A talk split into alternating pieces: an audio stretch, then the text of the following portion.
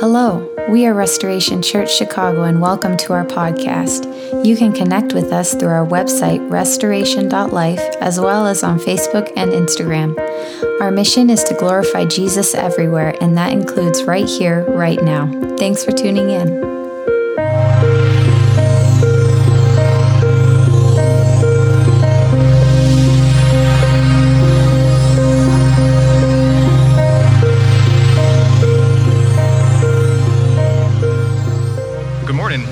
How's, how's everyone doing? Doing well? Awesome. So this morning we're continuing in our series on the book of Ephesians. Um, just to recap, last week Hugh finished up Ephesians chapter two. And so far in the book of Ephesians, Paul has described the spiritual blessing that us believers have in Christ. We saw in Ephesians one how it is because of God's glorious grace that we are saved through the blood of Jesus. We learned the greatness of God's plan. In Ephesians two, Paul expands on this idea, stating that we were once dead in our trespasses, but now we are raised up in Christ. And Paul goes on to describe how Jesus is now the cornerstone for all believers from all different backgrounds, right? In Jesus, those who were considered to be far away from God and those who were considered to be God's people are now brought together as a new people in Jesus. Now in Ephesians three, we'll see Paul continue on this train of thought from chapter two, but he'll be he'll begin by describing a, a mystery. Who here is a, a fan of mystery books or movies or T V shows? Yeah, cool. Um, the problem with, with mystery books or movies is that you can't really talk about them with anyone who hasn't seen them, right? Um, the most you can really say is that something happened, either good or bad, and at the end of the movie or book, we find out what that thing is or who who did that thing, right? I guess that's the the, the uh, I guess that's the same thing with all movies and books. You don't want to spoil the ending, but uh, with mysteries, it's a little bit more at stake because the entire draw to a mystery is that it remains a mystery. In Ephesians three, Paul, he disregards this rule. He tells us there's a mystery that's been revealed to him by God, and he believes it's his duty to tell everyone about this mystery. But in this case, it, it isn't a bad thing That, that Paul is revealing what this mystery is. In fact, it's a mystery that we need to hear. It's, it's one that we should have a desire to share with others as well. So today, in today's verses, we'll, we'll not only learn what this mystery is, but we'll, we'll, uh, we'll learn why Paul feels conviction, feels a need to share it, and what the purpose is uh, of this mystery for us individually and for us as the church. So let's, let's begin now by taking a look at chapter three. Uh, this morning, we're focusing on the first thirteen verses of the chapter. And just like we've said in previous weeks, even though we're breaking out these, these chapters into two weeks, there's still so much that we can't cover in this time. So I would encourage us to read through these verses on our own uh, throughout this next week. So let's read together, starting in verse one. Uh, I'll have the verses behind me, but feel free to turn there on your, your Bible apps or your physical Bibles. Paul says this, "For this reason, I, Paul, the prisoner of Christ Jesus, for the sake of you Gentiles, surely you have heard about the administration of God's grace that was given to me for you. That is the mystery made known to me by revelation, as I have already written briefly." And we see right away, this is a, a unique passage. In the first verse of this passage, Paul, he begins a thought, but then he interrupts himself. He's, he's so excited to share something. Have, have any of you been in a conversation with someone and they go on a detour and and uh, just lose the train of thought? That's that's kind of what Paul is doing here. And the detour that he goes to leads us to the mystery that we just described. In verse three, Paul tells us that the mystery has been made to him, made known to him by revelation. Uh, so let's continue reading now, verses four through five. "In reading this, then, you will be able to understand my insight into the mystery of Christ, which was not made known to people in other generations, as it has now been revealed by the Spirit to God's holy apostles and prophets." So everything we've we've heard and read about in chapters one and two of Ephesians so far is, is uh, reinforcing this mystery that Paul is about to describe. It's something that it wasn't revealed to generations before. Um, it wasn't revealed to any of the, the Israelites or the prophets before, but now this mystery is being revealed in Christ to all of God's people. This is privileged and valuable information that Paul is bringing, and, and uh, he's excited to share it. And we'll see what this mystery is now in verse six.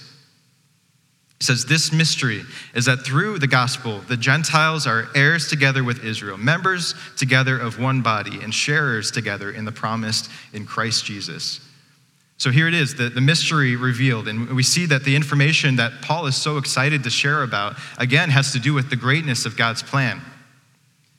Last week, last week, Hugh brought us through Ephesians two, where we learned that the barrier between those that were considered God's people and those that were separated from God, the Jews and the Gentiles, they had been united as a new people in Jesus. And now Paul mentions this again, but he takes this idea a step further. And just for some additional context, as we already know, in the Old Testament, though the Gentiles were separated from God and from his people, it was prophesied that one day all nations would be blessed by God and would worship God. Uh, we see this in Isaiah fifty-six seven, where Isaiah prophesies, "Their burnt offerings and sacrifices will be accepted on my altar, for my house will be called a house of prayer for all nations." Also in Genesis three, when God promises to bless Abraham, he tells Abraham that not only will his descendants be blessed, but all the families of the earth will be blessed through him. He says, "I will bless those who bless you, and him who dishonors you, I will curse you, and in I will curse, and in you all the families of the earth shall be blessed." So it was an entirely new concept that the Gentiles would, would learn to worship the Lord. But the new mystery that Paul is revealing here has to do with three privileges that we, we just saw in verse six. Uh, and and uh, so let's go through those three privileges now. First off, not only are the Gentiles going to be blessed, as mentioned to Abraham in Genesis three, not only are they citizens of God's kingdom, but now in Jesus, they are fellow heirs together with Israel. And this is another way of saying that the Gentiles are now considered to be part of God's family, his children. And Paul is saying here that not only are those separated from God fellow citizens with the Jewish people, but instead they are co-inheritors, part of God's family, his children, just like it says in Romans eight seventeen, right? "Now, if we are children, then we are heirs, heirs of God and co-heirs with Christ, if indeed we share in his sufferings in order that we may also share in his glory." Paul was telling the Ephesians that they were, they were so much more than just citizens of God's kingdom. They were part of his family as co-inheritors with Christ himself. Second, Paul, he tells the Ephesians that they're also members of one body together with Israel. Uh, I think that some of us here have had to go through the, the naturalization process to become U S citizens. Uh, that's something that we need to do for Kalina's citizenship eventually. Um, but from what I've heard, aside from the large amounts of paperwork that you have to fill out, you also have to uh, demonstrate that you have some knowledge of the U S government and, and history, right? In the early church, there were there were sometimes divisions between the Jewish Christians and the, the Gentile Christians uh, because the Jewish Christians believed that the, the Gentiles had to understand the Jewish history and tradition, and they even had to follow some parts of the covenant given to the Jewish people. But what Paul is saying here is the Gentiles are not joining the body of the Jewish people or tradition and law. Like Hugh said last week, this isn't a, a peace treaty between two different people groups, right? Instead, together, the Jewish Christians and the Gentile Christians are coming together to form a new body that is the body of the Christ. And Paul reveals the same point to the Corinthian church in First Corinthians twelve, where he says, just as, just as a body, though one, has many parts, but all its many parts form one body, so it is with Christ. For we were all baptized by one Spirit so as to form one body, whether Jews or Gentiles, slaves or free, and we were all given the one Spirit to drink. And that leads us to the, the third privilege, that the Gentiles were, were now sharers or partakers in the promises of Jesus. And what promises are these? In Jesus is the promise of redemption and reconciliation with God through, through the sacrifice of Jesus, through, through Jesus' gift of salvation. And second, there's also the promise of the Holy Spirit. Paul is telling the Ephesians that as Christians, they are equal and fellow partakers of the very presence and indwelling of God himself. Hugh mentioned last week that how the, the Jewish people, in order to experience God's presence, they needed to go to the tabernacle. But now in Jesus, God's presence is, is with his people wherever they are through the Holy Spirit. So you might see now why Paul is, is so excited to share this mystery, to share this good news. All three of these privileges are just incredible examples of God's glorious grace and the greatness of his plan for all his people. And, and the great news for us this morning is that these privileges aren't just for the Gentiles. They aren't just for the Ephesian church. They are for us also. I know I've been using the word Gentile a lot, but what I mean by that is it's for anyone who has once been separated from God and is now in Christ. All of us who have put our faith in Jesus and have surrendered our lives to him are fellow heirs. We're fellow members of the body and fellow partakers of the promise in Jesus. In Jesus, we are, we are not just citizens of God's kingdom, we are part of his family as well, as his children. We are also collectively part of the body of Christ. There's no longer division because of our backgrounds. Each of us in Christ are part of the same body. And we are also fellow partakers in the promise of Jesus. That is the Holy Spirit. In, in Jesus, each of us have equal access to God himself. There isn't a waiting system for, for some of us who have different backgrounds. All of us have the same access to God. So now continuing through this passage, Paul tells us the conviction that he has for sharing the gospel and this mystery. Learning about these privileges, they had an effect on Paul. And he tells us what his response was as a result.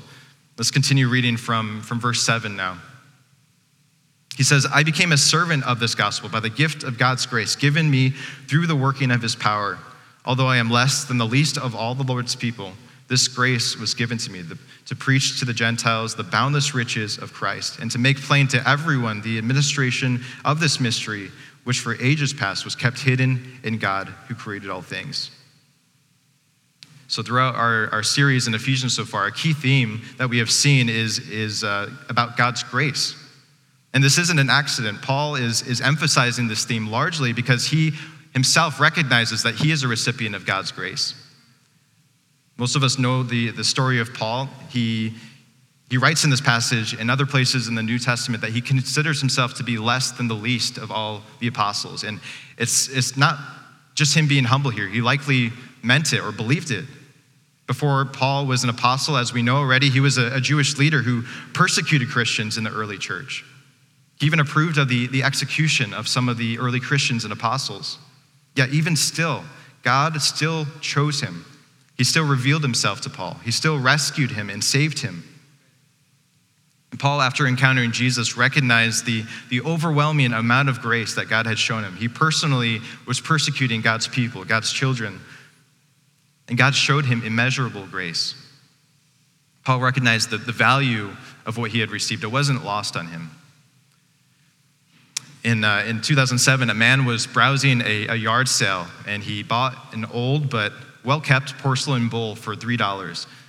A few years later, he was curious about the origins, origins of this bowl. He knew that it was old, but he, he didn't know where it came from or, or uh, if it had any other value aside from the three dollars he paid for it. So he brought it to an assessor, and he soon discovered that it wasn't your three your it wasn't your average yard sale bowl. This bowl turned out to be one that was created between nine sixty and twelve seventy-nine A D within the Chinese Northern Song Dynasty. And just to put the value into more perspective, a similar bowl at the time was also up for display in the British Museum. So in the end, the, the guy ended up selling this three dollars yard sale bowl for two point two million dollars at auction. So why, why am I telling you this? The, I mean, the moral of this isn't that we should all go find yard sales after church, even, even though it's exactly what I wanted to do after reading that. But the, the point is, when he bought this bowl, it was just a three dollars bowl in his mind, right? Maybe he had it on his shelf for years. Maybe he used it for his morning Fruit Loops every so often.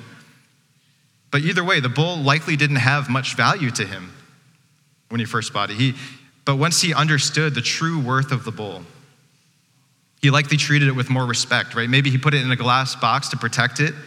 He probably didn't use it for his morning cereal at that point. But the point is, once he understood the value, it caused him to respond to the bowl with new attention, right? It was, it was life-changing, and it no longer sat on his shelf collecting dust. And this is similar to what we see in Paul in this message. Paul, Paul was a recipient of God's glorious grace, and it changed his life. He understood the value of the grace that he received, and it caused him to respond with surrender of his life. Paul came to know the boundless riches of Christ, as we saw in the verse, and, and he could not help but devote his life to making him known. He says in this verse that he became a servant of the gospel. And, and when Jesus revealed himself to Paul, he didn't just admit that he was wrong and repent and, and go back to the way he was living. He changed his life in a way that is only understood in the context of God's overwhelming grace. And Paul is demonstrating for us the stewardship that each of us are called to when we receive God's grace. This morning, I want us to ask ourselves, have I recognized the boundless riches that I have in Christ? Have I experienced the immeasurable depths of God's grace?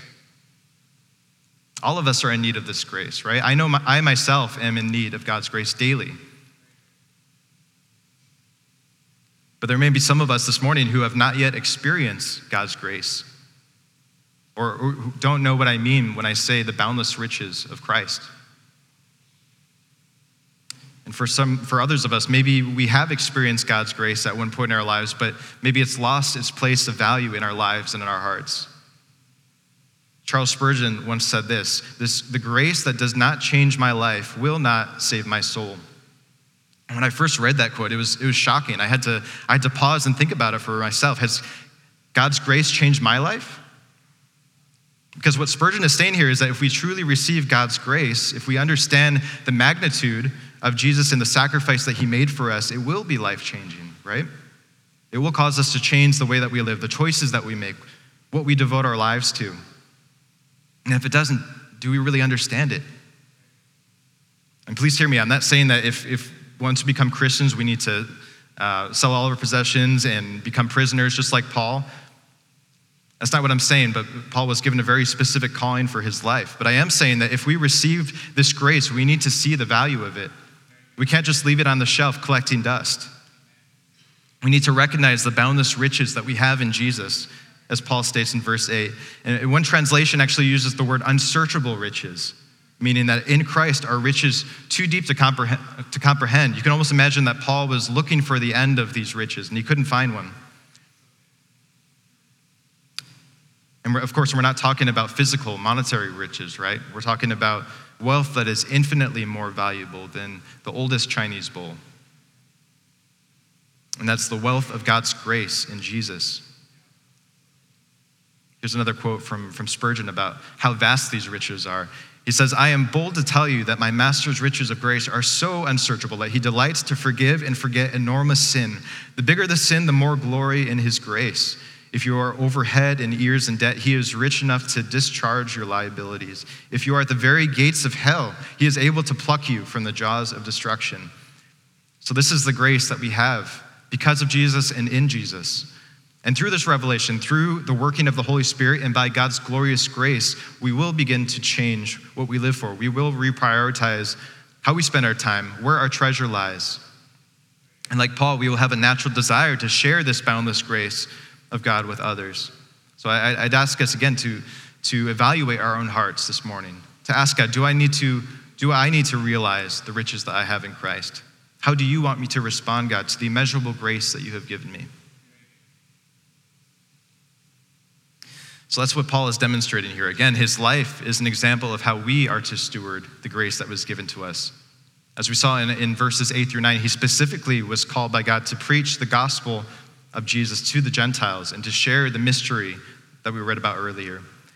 And at the end of verse nine, Paul mentions that the mystery we discussed earlier was, was not a new strategy, but it was intentionally hidden in God until revealed to Paul and the other apostles. But why, why was it kept hidden? And, and if it was hidden before, what's the purpose of making it known now, right? Well, let's continue reading on in, in uh, starting in verse ten, where Paul tells us his intent was that now through the church, the manifold wisdom of God should be made known to the rulers and authorities in the heavenly realms, according to the eternal purpose that accomplished that he accomplished in Christ Jesus our Lord. As, as some of you might know, our second son, Elliot, or first son, Elliot, recently started in pre-K within C P S. And even though he was he was born second, he's the first to leave the home and start school. So Kalina and I were, were nervous about it for obvious reasons before he started. Aside from, from uh, park district programs here and there, he was pretty much every day, all day, surrounded by uh, by us, by his family, or by a church family who are Christians and, have, and are raising him to have Christian morals and values. And now the majority of his waking hours are spent in a, a classroom where people might not have the same values and morals uh, that we're raising him to. And I'm not speaking about C P S in particular, but we know how easy it is to be influenced by the example of our friends and, and those that we're surrounded by throughout our lives. So after God opened the door for him to, to go to this school and we decided we would send him, we started talking to him not just about uh, being careful not to be um, influenced by his friends, but also what it means for him to be an example and leader himself, that he can actually be an example to his classmates by, by choosing to doing, choosing to do what is right, even if others are not doing the same, or or by loving others with the love of Jesus, even if others aren't showing that same type of love to him. And that's our, our, our prayer for him, that as he continues to go to school, that God will use him not as just an example to his, his peers, his classmates, but that God will use him also as an example to his, his teachers and his supervisors. Wouldn't that be amazing? And this is similar to what Paul is, is revealing to us here. I mean, to read verse ten again, Paul tells us that God's intent was that through the church, the manifold wisdom of God would be displayed. We as the church are being used by God to display the greatness of God's wisdom. And the amazing thing here in this verse is that God is not only using the church to reveal his wisdom to our peers, to the, to the world, right? But Paul makes a point in saying that the wisdom is meant to be seen and made known to the rulers and authorities in the heavenly realms.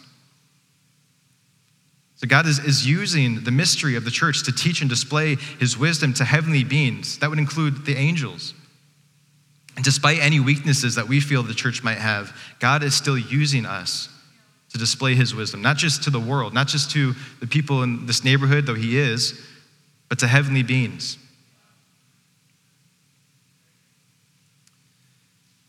And he's displaying his wisdom in two ways, right? First, through what we already mentioned, the mystery that we spoke about. The church displays God's wisdom in the grace that he shows to the people within the church, in the unity that we have between those that were far away from God and those that were considered God's people. But second, he also displays his wisdom through the victory that the church represents. If we if we look back at verse eleven, Paul uses the phrase that it was according to his eternal purpose accomplished by Jesus, meaning it was something that he intended to do throughout all of eternity. It wasn't a, a strategy he came up on the spot. The church is a testimony to us of, of how God has accomplished his eternal purpose in Jesus and is continuing his plans through us today. Through the testimony of the church, we can have confidence that his plans will prevail in the end because of the victory that we already have in Jesus. So just be encouraged this morning, first of all, that God is using us as the church to display his wisdom, and also that we as the church are a, a physical example of the greatness of God's plan. The fact that those of us that were far away from God are now brought in as his children, this is evidence of the victory that we have in Jesus. And just in case we needed any more encouragement, we'll we'll see some we'll see even more in the remaining verses that we have for this morning, uh, verses twelve through thirteen. So let's let's finish the passage now. Paul says, "In him and through faith in him, we may approach God with freedom and confidence. I ask you, therefore, not to be discouraged because of my sufferings for you, which are your glory." As we already know, Paul is writing this letter to the Ephesians while a prisoner in Rome. And he's a prisoner because of the, the mission work that he's been called to. And this, this had to be discouraging for the Ephesian people, for the Ephesian church. It had to seem like a setback to the advancement of the church. It likely drove up some unrest that Paul, the, the apostle that was on fire for Jesus, he was able to be captured by the Roman people. But everything we've been talking about today, including the revelation of the mystery mentioned earlier, and the purpose and accomplishments of Jesus and the church, these are these are meant to encourage the Ephesian church to, to not fear despite what is happening at the time. And Paul also reminds the Ephesians that through faith in Jesus, we can now approach God with freedom and confidence. So just imagine that you're being told that you have the freedom to approach the, the C E O of your company if you're in the corporate world, or any, any government leader of your choosing. And not only can you freely approach them, you can freely express yourself with them boldly. You can lay down your, your concerns, your fears, your greatest desires, and they'll listen. They'll care about what you have to say. But the reality is the, these leaders, they're likely too busy for that type of relationship, right? But the amazing thing is that we have something better than this type of access. Through faith in Jesus, we have free access to approach the God who created all things, who created all of the C E Os, all of the government leaders. And in fact, it isn't too, and he isn't too busy to hear our struggles, our desires, our fears. In fact, he wants us to approach him about these things. Hebrews four sixteen comes to mind, where Paul tells us, "Let us then approach God's throne of grace with confidence, so that we may receive mercy and find grace to help us in our time of need." So to the Ephesians who, who were fearing the judgment and the persecution of the earthly rulers at this time, this reminder that they had free access to the God of the universe, the ruler of all rulers, it had to be such an encouragement to them. And to us today, even though we may not be facing the same type of persecution, it's it still it should be an encouragement to us today.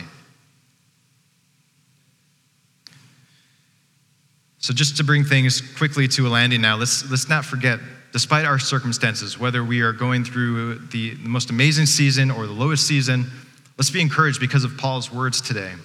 We're reminded that in Jesus, we have access to the boundless riches of God's grace. As Christians, we are fellow heirs, fellow members of the body, and fellow partakers of the promise in Jesus. We as the church are a display of God's manifold wisdom, not just to the world, but to heavenly beings. And be encouraged that the church is evidence that God's great plan will succeed and that we have free access in Jesus through the Holy Spirit to our God at any time. Can we bow our heads together now?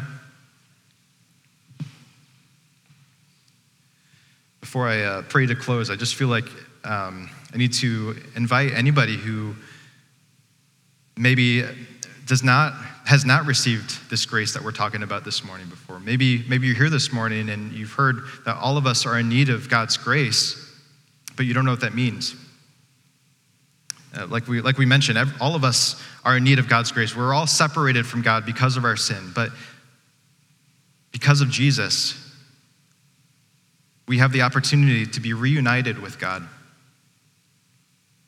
So this morning, if, if you do not know if you receive this grace, if you do not know if you have understood the immeasurable riches of Christ, I'd encourage you just to, to raise your hand now, and I will lead you in a prayer that will help you become reunited with God.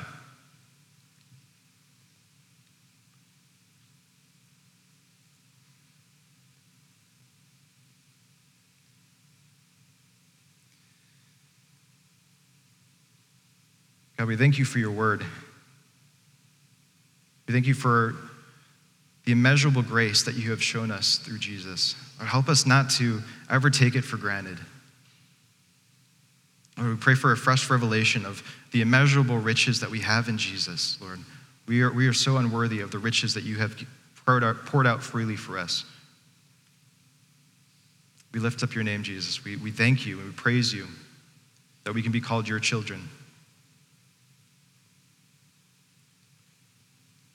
We love you and we pray all these things in your name. Amen. Thanks again for listening.